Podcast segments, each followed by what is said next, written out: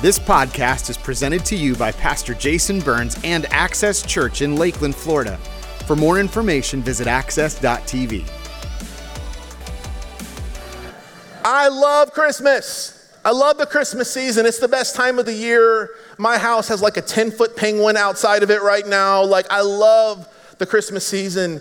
And my favorite part of Christmas is gift giving. I like getting gifts, but the truth is, I'm a gift giver. I'm an intentional listener. If you tell me something like in June that's just something you've been praying for or saving for, I want to find a way to get it for you. I want to bless you. I love being a giver.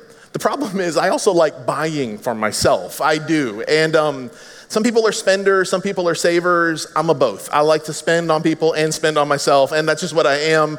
And, and so every time around this year, my wife and I get into this little fight because she always says something to me that kind of feels like this. She says, Jason, you're hard to buy for. Anybody else get accused of this? You're hard to buy for. Lots of us in the room. I'm hard to buy for. And I've always thought this was the dumbest thing ever because I'm not hard to buy for. I buy for myself all the time, right? Hence, hence the problem. So I was thinking about you. I was thinking about this new series called Gifted. What, what would I get for you? And you need to know this about you. You, as a church, you're hard to buy for. You're hard to think of what would bless you, and here's the reason. We've really got to answer the question what do you get for the church that has everything? Like, what can you give to a church that would bless the church that served 25,000 hours to others? It's not self focused. Well, what do you give to a church that built homes for widows that you'll never meet? Who's building churches on the other side of the world in a country you may never visit? What, what do you give to a church that gave tens of thousands of dollars away to people that have walked through tragedy and hurricane loss? What do you give to that church? What, what do you give to a church that cares for widows and orphans? What do you give to a church that constantly is meeting needs? What do you give to a church that is irrationally generous and lives open handedly? What do you give to a church that makes Santa Claus himself look greedy? What, what do you give to that church? And as I was praying for you this week, figured out the answer is rest. It's rest. Because you could chalk this up as a busy season. When I said Christmas is in three weeks a few moments ago, I literally heard some people go, oh, it's busy. It's chaotic. It is the most wonderful time of the year, and it is the most busy time of the year. A study was done in 1914 that said the average American in 1914 got 10 hours of sleep a night. Albert Einstein credited a lot of his success and a lot of what he accomplished to the fact that he got 11 hours of sleep a night. A study was done a couple years ago that said 70 million Americans, which is roughly a third of American living adults, 70 million Americans got less than six hours of sleep a night. 86% of Americans say that they're chronically fatigued, and that leads to 38,000 deaths a year. I saw a stat, I don't know if it's true, but that Americans consume 60,000 pounds of sleeping medication every single day. If it's not true, if it's half true, if it's 10% true, it's so much. Why is this? Why do we live lives that are so busy and so full of stress? Well, why is it that we struggle to find rest in the most wonderful time of the year? Why is it that we toss and turn at night in bed restless? Why do we exhaust ourselves and never find rest? Why do we get a good night of sleep and wake up and feel worse for the wear? We wake up feeling worse than when we even went to bed. We need rest. And if that's you today, if your life feels restless, if your heart feels like it's in the tyranny of fear, if you find yourself always living chaotic kind of at a chaotic kind of pace, Christmas is God's gift to you. Some 750 years before Jesus was born, the prophet Isaiah, he said this about Jesus. He said, The people who walk in darkness will see a great light. For those who live in a land of deep darkness, a light will shine. Maybe this feels like you. Maybe the season has felt dark for some reason, and Christmas is the time when the light breaks through. And then it says this For a child is born to us a son is given to us, the government will rest on his shoulders. And then I love this next part. It says, And he will be called Wonderful Counselor, Mighty God, Everlasting Father, Prince of Peace. And here's what I love about all of these titles. At most birthday parties you go to, you bring a gift to the birthday boy or to the birthday girl. But for Jesus' birthday, for Christmas, we celebrate the fact that he came to give all of humanity a gift. And every one of his gifts are found in these titles that the prophet Isaiah prophesies about him 750 years or so before Jesus was born. He will be called Wonderful Counselor. He gives us his wisdom to walk through this life. Mighty God. We don't have to walk through this life in our own strength, but we get his. Everlasting Father, our identity isn't found in what we do or what someone else said about us. Our identity is found in the fact that we are His sons and His daughters. And the last one, the one I want to camp on today, is He's the Prince of Peace. He's the Prince of Peace. Does peace feel like the metaphor for your life? Does it? Like if you were to really examine your heart and how everything feels in the season, would you say that you're living at peace? I have three kids, Joey, Gavin, and Ella. My daughter Ella is the youngest, and she's probably my favorite. My kids aren't in here right now, so I can say that. And I love, I, they're just, all my kids are amazing, but I just, I, Ella and I have this amazing bond. And every night, about 7.30 or 8 o'clock, it's like clockwork. Ella will look at me and she'll go, and that's her own little sign language for, do you want to snuggle? And I always put down whatever I'm doing and I go, because we're going to snuggle. That's what we do. And so one night a couple years ago, around this time of year, Ella did that thing where she did the little wiggle and she came over and she cuddled with me and she laid her head on my chest and she took this big, deep breath.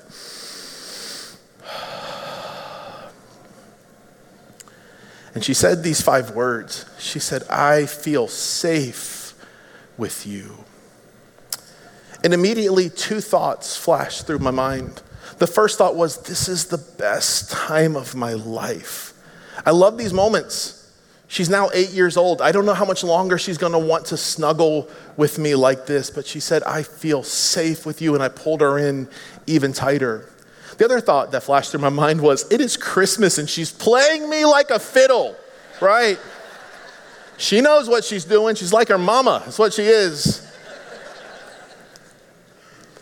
But she said, I feel safe with you thought to myself, why would she need to say this? Why does she feel unsafe or unsettled? Well, later that night, I took her to bed, and you need to know this like every single night, I put Ella to bed. Like, that is one of the great joys of my life. And we have this whole routine, and it's adorable. And if I told you about it, your heart would melt. It's the cutest thing ever.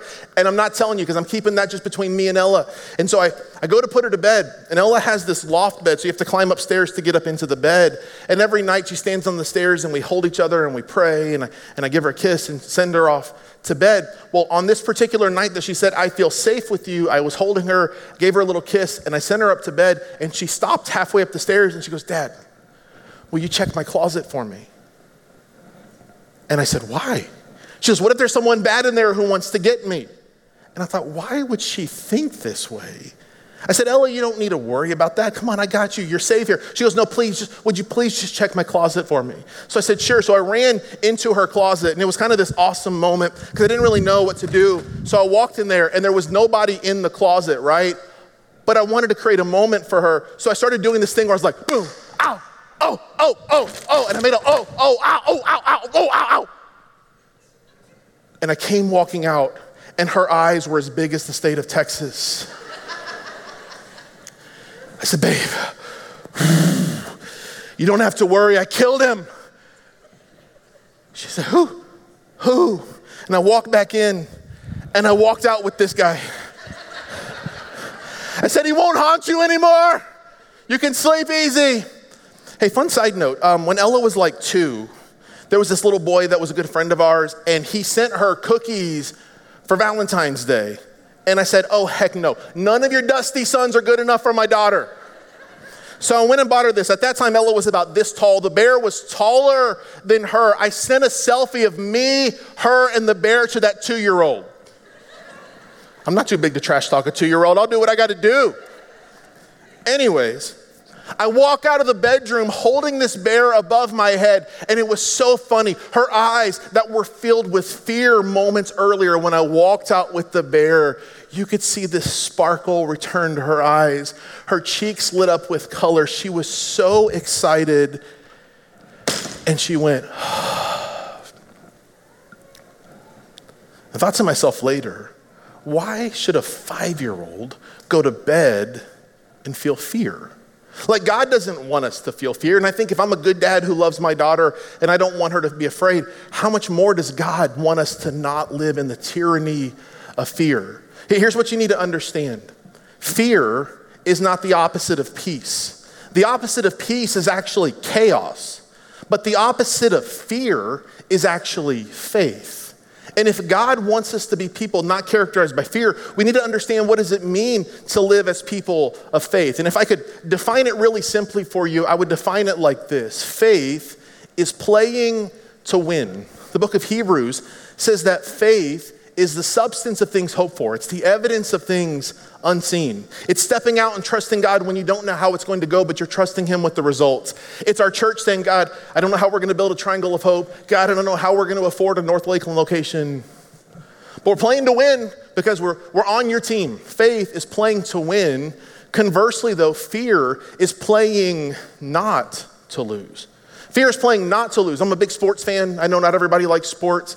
But if you've ever watched a football team get up to a really big lead, they're up by three or four possessions late in the game. Sometimes, instead of playing to win the game, sometimes instead of doing what got them the big lead in the first place, what they do is they start playing soft. They play bend, don't break. They play prevent defense. And what is that? It's playing not to win, it's playing not to lose. Very often, when a team changes, they actually end up losing the game. So, if we're to be people characterized by faith, here's what you need to understand. Most social scientists and experts, psychologists say that almost all of our fears are learned experiences. That they say that when a child is born, they really only have two fears. One is fear of loud noises, and then second is like fear of falling. That these are the only two fears. Everything else is a learned fear. Let me say this to you. If you can learn fear, it also means that you can unlearn fear. So, a simple definition of faith is simply this faith is the process of unlearning fear. You may say, well, why are we talking about this when it comes to Christmas? The whole Christmas story is littered with fear. What, what, what, do you mean? Well, think about the very beginning of the Christmas story. We meet Mary and Joseph. They're betrothed to each other to be married, but they're not married. And an angel of the Lord shows up to Mary. I'd be afraid. And then she says, You're going to have a baby, and Joseph's not the father. I'd be afraid, wouldn't you? And she goes through with it, and then, then the story goes on. They have to go to the city of Bethlehem because there's a census. With the census comes taxes. When there's taxes that are being raised, there's economic fear. So now there's money fear in the story. They have the baby. Word gets out about Jesus. Herod puts on this whole full court press trying to find him, and they run for their lives to Egypt. Fear, fear, fear. Fear is the undercurrent in the Christmas story. There's another place where fear is experienced. Here it's in Luke chapter 2. And let me show you this. Um, normally, when I read the, the Bible to you, I read in the NIV or the ESV, which are more modern translations. I want to read this from the King James Version, the kick it old school, like the old translation, because I want you to see something. It says this it says, And there were in the same country shepherds abiding in the field, keeping watch over their flock by night. So it's dark, there's the shepherds just shepherding it up. And it says, And lo, the angel of the Lord came upon them, and the glory of the Lord shone round about them, and they were sore afraid. I want you to see this. The word sore here is a really interesting word. In, in our modern English, we, we use sore as a noun or an adjective. We use it to say we overworked a muscle. I'll never forget uh, five years ago or so, I joined a CrossFit gym and I was, I was so out of shape. I mean, my shape was round, like that was my shape, right? And I joined and I thought, I don't know how I'm gonna do this, but I'm gonna try. And so I showed up on a Wednesday morning. And the first day I showed up, it was me, and there were four ladies there working out. I thought, I got this. God, I was born for this moment, I'll do this. Halfway through the warm up, I needed to lay down on the ground because I thought I was gonna pass out. That was the warm up, everybody. I didn't know stuck with it. I was terrible, but I made it through, and all of my muscles ached. They were sore because sore is overworking a muscle. You get this, right? Well, then I took Thursday off and went back Friday, and I was so sore. I couldn't, I couldn't even move, right? Then Saturday, a man was moving from North Carolina to Florida to, to join my team and work with me. So I said, I'm gonna help you move. Here's what I need you to know. If I show up to help you move, that is the single greatest act of love I can show you. I don't, I don't do that. And so Show up to help this guy move. And what he didn't tell me was he was moving into an apartment on the third floor. So now all my muscles are sore, lots and lots of trips with heavy furniture up multiple flights of stairs. When I got home, I was so sore that when I took a shower, I couldn't get the shampoo from my hands to my hair, okay? Have you ever been there? You ever hurt that bad? I was sore, right? When we use sore as a noun, it means like, or an adjective, it means that we've overused the muscle. When it's used in the archaic way as an adverb, which is used here, it literally means extremely or severely. Let me point out why this matters. It says that they were sore afraid, that they were extremely and severely afraid. But I want to point out to you that I think the other definitions work too. Because for most of us, when it comes to fear, we're really good at exercising the muscle of fear to the point where it actually hurts our soul. It's damaging to our soul. They were sore afraid. And then I want you to see what happens. As in the angel said unto them, Fear not. Why does the angel say this? Because they were afraid because they were exercising the fear muscle. He says, For behold, I bring you good tidings of great joy, which shall be to all people. For unto you is born this day in the city of David a Savior, which is Christ the Lord. And this shall be a sign to you. Ye shall find the babe wrapped in swaddling clothes, lying in a manger. And suddenly, there was an angel, there was with the angel a multitude of the heavenly host praising God and saying, Glory to God in the highest, and on earth peace, goodwill toward men. I want to end with this simple thought. In the middle of all the chaos, in the middle of a story that the undercurrent is fear, an angel shows up and says to these shepherds who are riddled with fear, You don't have to worry because peace and goodwill are coming from God. I could summarize it by saying this God's will is goodwill. God's will is goodwill. And a lot of us have placed things on God that have nothing to do with God. If it's not peace, if it's chaos, that is not God. If it is not faith, but instead it's fear, that is not God. If it is not joy, but it is hopelessness, that is not God. If it is love with strings attached to it, that is not God. It is not. The Christmas story is a reminder to all of us that if it's God's will, it's goodwill. that you don't have to live a life characterized by chaos, but your heart was intended to live in peace. That you don't have to live a life characterized by fear, living in the tyranny, the prison of fear, but your heart can be set free because of faith. If you feel hopeless, blinded, unable to dream for the future, you need to understand that that is not of God, but God's gift to you at Christmas is joy. You are gifted all of these things in the person of Jesus. I could say it like this At Bethlehem, when Jesus was born, we see that God is with us. 33 years later, when Jesus dies at a place called Calvary, we see that at Calvary, God is for us. At Pentecost, some 50 ish days later, we experience the God who lives in us. And why does this matter?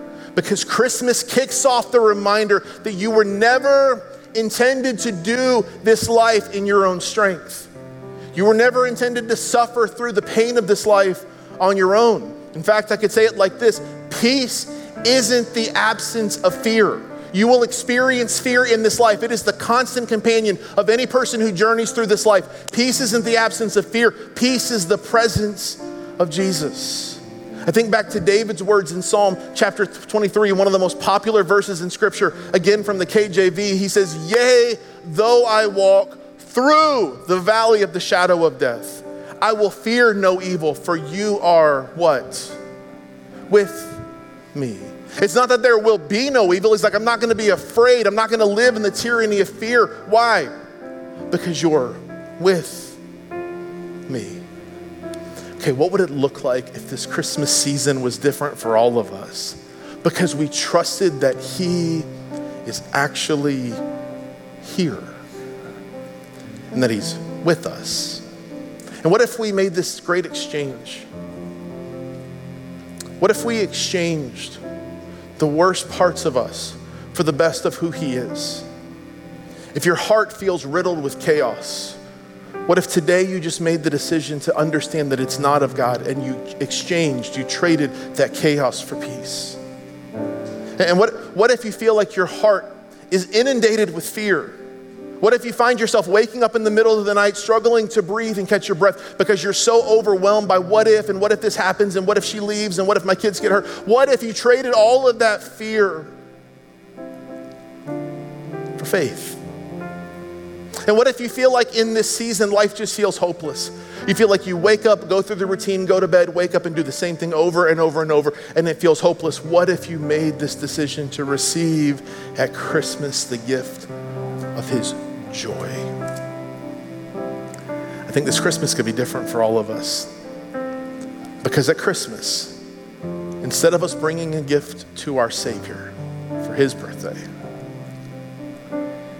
He gifted us the gift of Himself and everything with it. Would you bow your head and close your eyes all across this room? Let me pray for you now.